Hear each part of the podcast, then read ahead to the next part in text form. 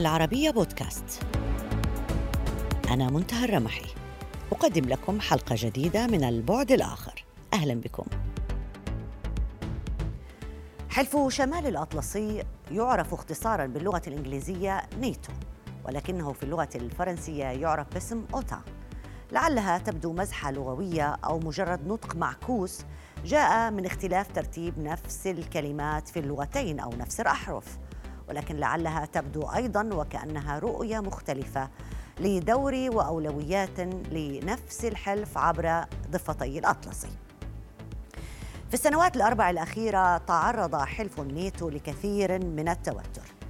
إدارة ترامب رفعت شعار أمريكا أولاً وطالبت الحلفاء الأوروبيين بدفع حصتهم من الفاتورة الباهظة للحلف بينما أصبح للحلفاء الأوروبيين أنفسهم الكثير من المصالح والمواقف المتعارضة, المتعارضة التي تصل لدرجة الصدام المباشر في بعض الأحيان ربما لهذا السبب كان الناتو من أوائل المنظمات الدولية التي سارعت لتهنئة الرئيس المنتخب جو بايدن حتى قبل إعلان النتائج الرسمية ولكن هل تغيير الإدارة الأمريكية في حد ذاته يمكن أن يعيد التوازن لحلف الأطلسي أم أن الموضوع أكثر تعقيدا من ذلك؟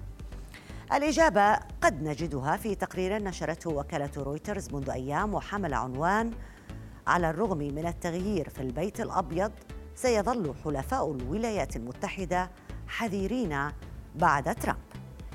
للإجابة على هذا السؤال وكثير من الأسئلة المتعلقة بمستقبل حلف الناتو في السنوات المقبلة وتأثيره الاستراتيجي على منطقة أوروبا والشرق الأوسط أرحب بضيفي من واشنطن الدكتور جوناثان شانزر. نائب رئيس مؤسسة الدفاع عن الديمقراطية ومن برلين السيد إيركارد بروز مدير الأكاديمية الفيدرالية للسياسة الأمنية.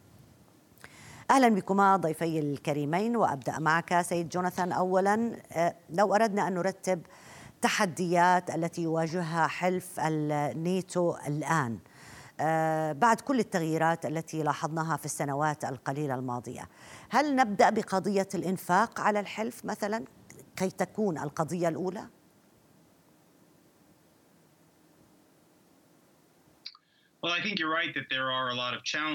أعتقد أنك محقة ثمة الكثير من التحديات وربما أهمها هو إجراء مناقشات حول الخلافات. وراء أبواب موصدة وليس علن وأعتقد أن الإنفاق سيكون مشكلة كبرى للولايات المتحدة لكن أعتقد أن طريقة ترامب في معالجة المشكلة ينبغي ألا تستمر ولا أعتقد أن الأمر سيكون كذلك في ظل إدارة ترامب. فالخلافات سوف تكون أكثر هدوءا. ولكن ثمة نبض في الولايات المتحدة لخفض القوات والولايات المتحدة ستواصل تواصل النظر إلى أوروبا حتى تظهر قيادتها في الحلف. لكن الأمر ليس واضحا. من سيقوم بهذا الدور؟ أه، لكن ألا يعيدنا هذا للسؤال الرئيسي. إذا ما كان الحلف ما زال قادرا على القيام بمهامه إذا ما كان السبب من إنشائه أصلا أه، أه، ما زال قائم أم أنه علينا أن ننظر في تشكيلات مختلفة الآن للتعاون بين هذه الدول في المساله العسكرية.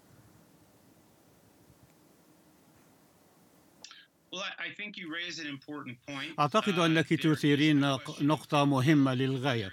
فهناك مشكلة الإرادة والقيادة وحتى سؤال بشأن المهمة مهمة الحلف. فهناك عدد من الدول الأوروبية. يبدو أنها غير راغبة في التصدي إلى روسيا أو ربما مواجهة الإرهاب والتصدي لداعش مثلا. وكذلك الصين. وأضيف أن ثمة تعقيد إضافي وهو أن لدينا ما لا يقل على عدد من الناتو يعمل ضد الحلف وهذا البلد هو تركيا. تركيا طبعا حصلت على منظومة الدفاع الجوي إس 400 وهي تتعاون مع روسيا وتقوض الحلف وليس ثمة أي آلية تسمح بإقصاء تركيا من الحلف. ليس ثمة آلية تسمح بذلك ولذلك فتركيا سنتحدث بالتفصيل قليلا عن الدور التركي ربما في الجزء الثاني من البعد الآخر لكن لنأخذ آه، آه، الأعباء التي تثقل كاهل حلف الناتو الآن والتحديات أمامه من وجهة نظر أخرى وجهة نظر أوروبية.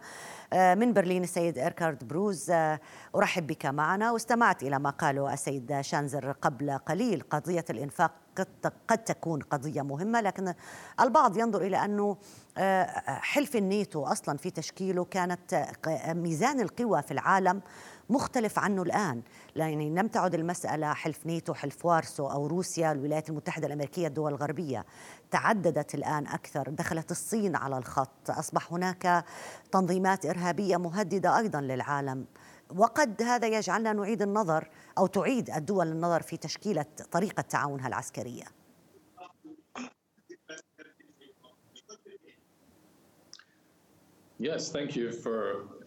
نعم شكرا على طرح هذا السؤال. وقد استمعت لما تفضل به جوناثان. واتفق معه الكثير من الأمور التي تطرق إليها. اسمحي لي ربما أن أعبر عن وجهة نظري آه، بشأن سؤال ولن آه، أن أتفادى مسألة الإنفاق. بشكل جوهري مهمة الناتو عسكرية وسياسية. دعيني ربما أركز على الجانب السياسي. فكمنظمة حلف شمال الأطلسي هو الجسر الأساسي آه، في على عبر الأطلسي وخلال السنوات الأربع المنصرمة. فإن آه، ظهر أن الحلف غير قادر على لعب هذا الدور أكثر فأكثر وهذا يتعلق بالجوهر والطريقة وقضايا أخرى. إذن أستطيع أن أقول من منظور أوروبي أعتقد أن كافة الدول الأوروبية الأعضاء في حلف شمال الأطلسي آه، ترغب في التطلع للتعاون مع إدارة بايدن المقبلة. ونأمل أن تتبنى الإدارة الأمريكية طريقة جديدة وكذلك تركز على الجوهر آه، على أمل أن نعيد آه، الحلف إلى آه، مكانه المحوري في بناء الجسور عبر الأطلسي والتعاون في المسائل الأمنية الحيوية. إن العالم قد أصبح متعدد الأقطاب آه، ومنظمة مثل حلف شمال الأطلسي عليها أن تتأقلم مع عالم آه، متغير. فهذه حقيقة نشهدها اليوم. وحلف شمال الأطلسي أظهر على مدى عقود طويلة قدرته الهائلة للتأقلم مع ظروف متغيرة من الحرب الباردة إلى ما بعد الحرب الباردة وإلى وضع ظهرت فيه الصين كقوة بارزة. وعلى الحلف أن يتأقلم من ذلك وبالتالي فإن التقرير الذي صدر قبل أيام هذا التقرير من وزير الخارجية ديميزيا الذي كان هو أحد الرئيسي الفريق العمل أكد بشكل كبير على ضرورة الحلف في التأقلم والعمل أيضا على استراتيجية جديدة بعد تبني استراتيجية عام 2010 هذه الاستراتيجية ينبغي تجديدها في عام 2021 لمراعاة الوجود الصيني والإرهاب وأمور أخرى. بالنسبة لمسألة الإنفاق اسمحي لي بأن أقول بعض الشيء. فألمانيا اتهمت من قبل إدارة ترامب. ليس من قبل هذه الإدارة فقط بأنها تنفق القليل على مسائل الدفاع. في الوقت الراهن نحن ننفق ما يصل إلى 1.5% من الناتج المحلي الإجمالي على الدفاع. وقد زاد الإنفاق ب 40% على مدى السنوات الست الماضية. وهذا يعكس أن ثمة توافق في ألمانيا فيما بين السياسيين والنواب والحكومة. بأنه بأن الإنفاق على الدفاع يجب أن يزداد. كما ينبغي أن ننظر إلى حقيقة أخرى وهي أن بلدان أخرى مثل الولايات المتحدة آه، هي في موقف مختلف آه، إلى حد ما مقارنة بألمانيا. فألمانيا ليست بلدا نوويا وليس لديها سلاح نووي ولا ترغب في الحصول عليه. والولايات المتحدة لديها أسلحة نووية وكذلك فرنسا وبريطانيا. هذه البلدان تنفق أكثر على الدفاع ومن أسباب ذلك هو الجانب النووي أما ننظر إلى الولايات المتحدة هناك سبب آخر وهو قدرات الولايات المتحدة المتاحة للنيتو وكذلك لتنفيذ مهام أخرى تقوم بها الولايات المتحدة هي طيب. هذه تفاصيل كثيرة آه، جئت عليها سيد بروز يعني كل واحدة منها ربما بحاجة ل وقت أطول الحديث فيه. لكن دعني فقط أتوقف عن مسألة الإنفاق. الولايات المتحدة الأمريكية كانت طلبت من هذه الدول أن تنفق 2% من الناتج المحلي الإجمالي مع حلول 2024 الآن إذا ألمانيا وصلت إلى 1.5% مع تحفظاتها على أنه لا يوجد لديها سلاح نووي ولا على أنها ستكون فقط شريك آه، في الحلف الناتو وتقوم بما هو عليها قد يختلف هذا الموضوع مع دول أخرى داخل الحلف. المسألة يبدو أنها ليست متعلقة فقط بالرئيس ترامب وسؤالي لك سيد بروز. يعني مثلا مشروع نورد ستريم 2 للغاز الذي يربط ما بين أوروبا الغربية وروسيا هو مشروع يهدد الولايات المتحدة الأمريكية مهما كان الرئيس من الناحية الاقتصادية و... وتراه أمريكا تراه واشنطن تهديدا استراتيجيا لها بينما وجهه النظر الألمانية تماما مختلفة تجاه هذا الموضوع. اذا كيف يمكن حل مثل هكذا إشكاليات عميقة داخل بين دول الحلف. Um, بالتأكيد هناك حاجة لمناقشة هذا الأمر فيما بيننا. وأتساءل ربما أو أشكك فيما يتعلق بالتهديد الذي يمثله مشروع السيل الشمالي اثنان بالنسبة للولايات المتحدة. فهناك حجة تدفع بها أمريكا وهي أن من خلال استيراد الغاز الروسي فإن ألمانيا تدفع أموال لروسيا التي تستخدمها لبناء قوتها ضد الحلف. الواقع أنني لا أوافق على ذلك. ولا أتبنى هذا الرأي. فالولايات المتحدة تفعل شيء ذاته فهي تستورد النفط من آه، روسيا وتدفع على حد علمي ما يقرب عشرة مليارات دولار سنويا لهذه المشتريات النفطية من روسيا. ومن خلال منح روسيا عشر مليارات فهي تساعدها على تطوير قدراتها الأمر معقد جدا. وهناك مسألة أخرى. وهي الاعتماد على الغاز الروسي فهل حقا أن ألمانيا تعتمد على الغاز الروسي مما يجعل روسيا تستطيع أن تستخدم ذلك كأداة ضغط على ألمانيا؟ أنا أشك في ذلك. فروسيا تعتمد أيضا على إيرادات صادراتها من الغاز إلى أوروبا. وأعتقد أن لدينا بدائل أو لدينا مصادر بديلة مثل الغاز المسال المثال النرويجي الذي يمكن أن نستخدمه. فنحن لا نعتمد فقط على روسيا في مجال الغاز الروسي. نعم.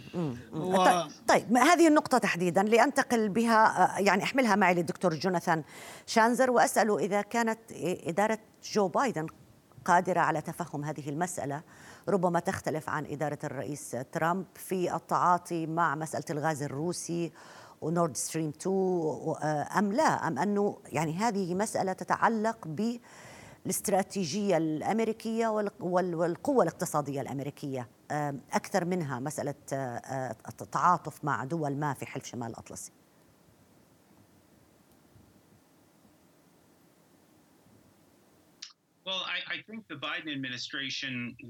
أتفق أن إدارة بايدن سوف تكون منقسمة إذا هذه القضية آه، بشكل خاص. فمن ناحية سيبذل جهد لبناء وترميم العلاقات مع الأوروبيين وسيكون باعتقاد هناك محاملة آه، لتلبية الاحتياجات الأوروبية فيما يخص الطاقة والإنفاق في نيتو وأمور أخرى.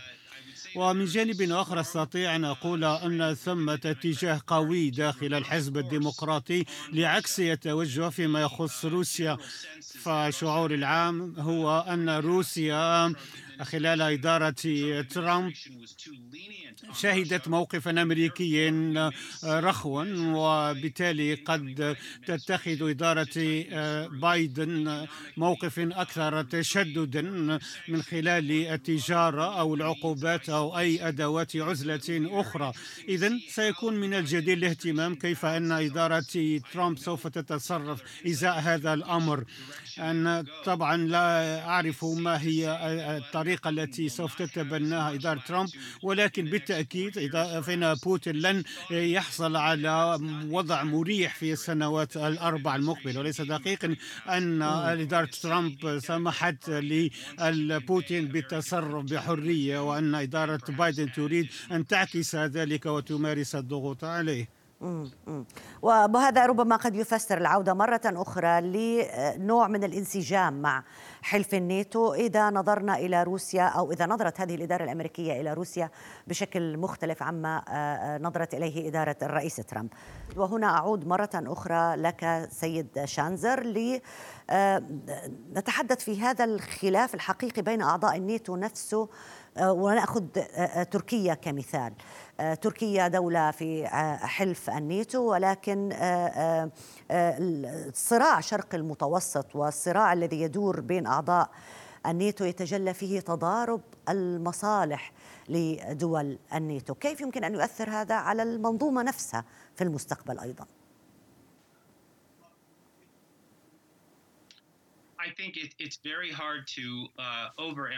أعتقد أنه يصعب التأكيد مدى تأثير ذلك على الناتو والتحدي الذي تمثله تركيا للحلف. uh, فالاتراك لم ينتهكوا فقط المناطق الاقتصادية الحصرية uh, لقبرص واليونان ولكن هي تتحدى الفرنسيين أيضا وتسبب بتوترات مع ألمانيا.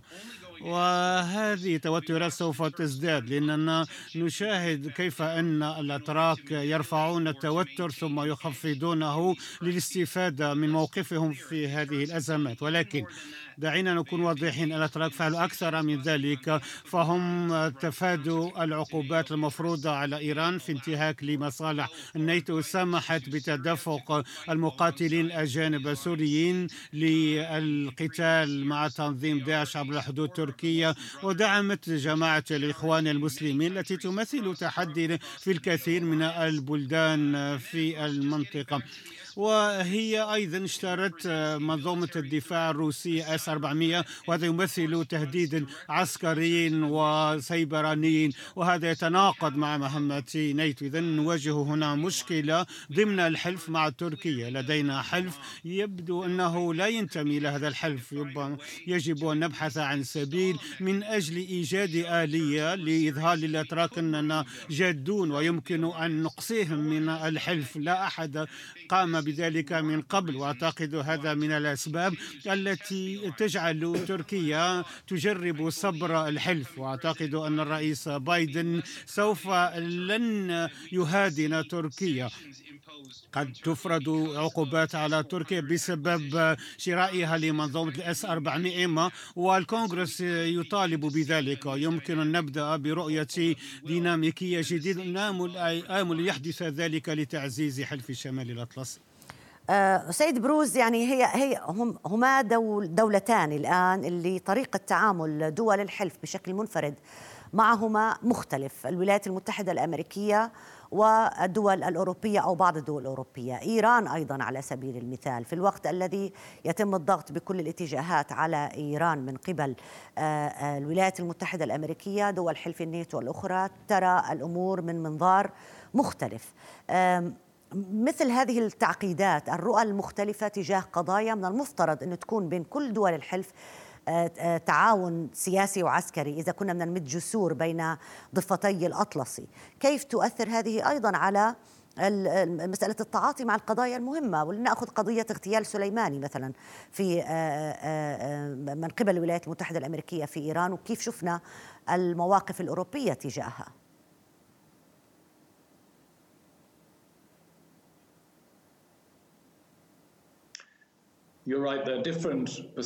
صحيح ثمة رؤى مختلفة داخل الحلف ولكن هذا ليس بالشيء الجديد المهم هو أن يتم استخدام الحلف كما قلت من قبل استخدام آه، المنظمة كمكان مناسب جدا لمناقشة هذه الأمور بعلن آه، خلف أبواب موصدة بين الدول الأعضاء لتبني موقف مشترك. الأمر ليس سهل طبعا وآمل كما قلت أنه في المستقبل سوف يتم استخدام نيتو في هذا الاتجاه.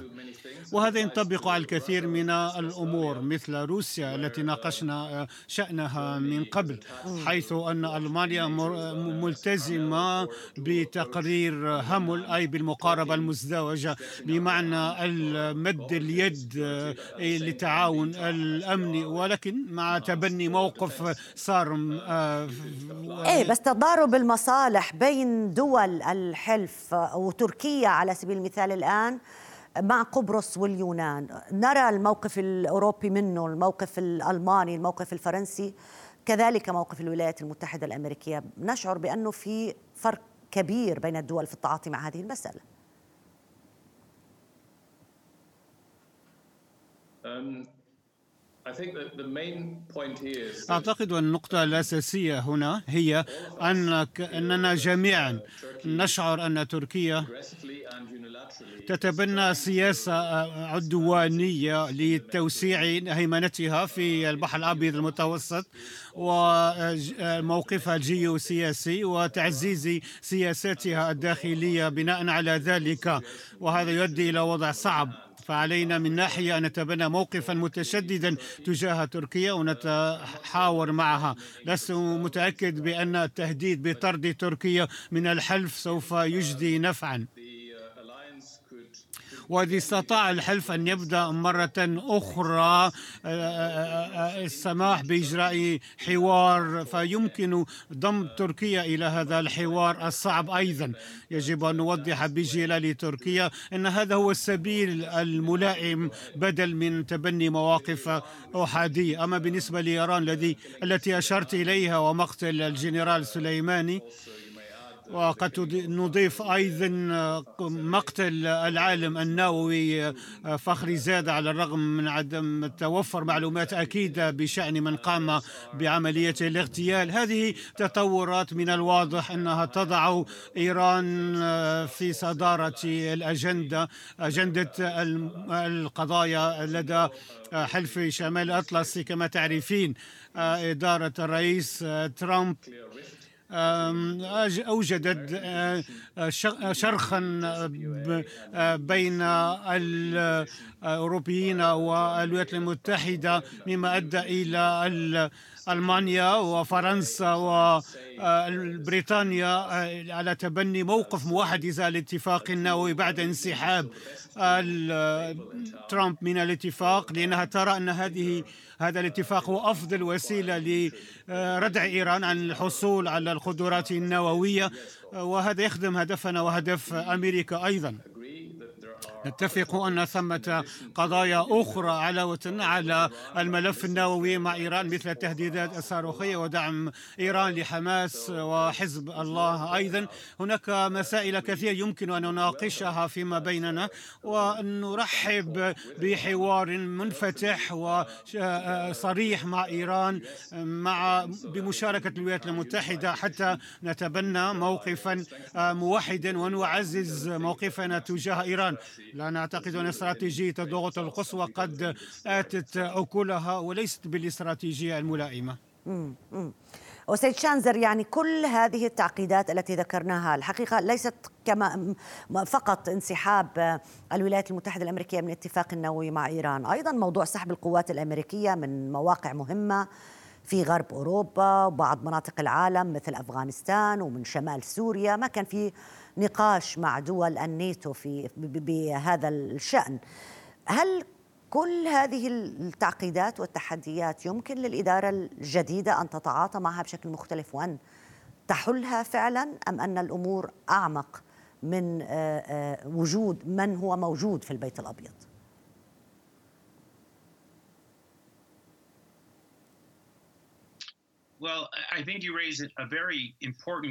أعتقد أنك تثيرين آه، سؤال وجيها للغاية ولا أعتقد أن له جواب واضح. ما استطيع أن أقوله أن المقاربة المزدوجة لهذا الموضوع لم تفضي إلى النتائج المرجوة. بعبارة أن يقول أن إما أن نمارس ضغوط قصوى أم لا أو أننا نريد أن نتقيد بالاتفاق النووي أم لا أو أن الولايات المتحدة إما أن تتواجد في الشرق الأوسط أم لا. عسكريا هذا لا يساعد. على الصعيد العسكري ما أظهرناه على مدى سنوات هو وجود قوات أمريكية كان لها دور فعال وربما قد لا نحتاج لوجود واسع النطاق ولكن لا يزال هناك حاجة لوجود عسكري أمريكي. حتى لا نرى روسيا والصين تملأان الفراغ. نحن نحتاج أو, أو هناك أعضاء في الناتو والولايات المتحدة يعارضون حملة الضغوط القصوى. هذا أمر يبعث على السخرية لأنها العقوبات تدفع إيران للقدوم إلى طاولة المفاوضات. وأعتقد أن ما حدث عام 2013 يسري اليوم أيضا إذا رغبنا في جلب إيران إلى المفاوضات. يجب أن نمارس هذه الضغوط. والطريقة التي اتبعناها وانتقالنا من قطب الآخر لا تساعد كثيرا وما آمله هو أن إدارة ترامب المقبلة ستتعاون مع الحلفاء في الناتو للتوصل إلى موقف متوازن إزاء كافة هذه التعقيدات والتحديات التي أشرت إليها. دكتور جوناثان شانزر نائب رئيس مؤسسة الدفاع عن الديمقراطية ضيفي من واشنطن. شكرا جزيلا لك على المشاركة معنا. وضيفي من برلين السيد إيركارد بروز مدير الأكاديمية الفيدرالية للسياسة الأمنية. ألف شكر لك على المشاركة معنا. وطبعا كل ما ذكر في الترجمة من يتعلق بالإدارة الجديدة المقصود هي إدارة بايدن وليس إدارة ترامب. بهذا انتهت هذه الحلقة من البعد الآخر. تحية لكم وإلى اللقاء.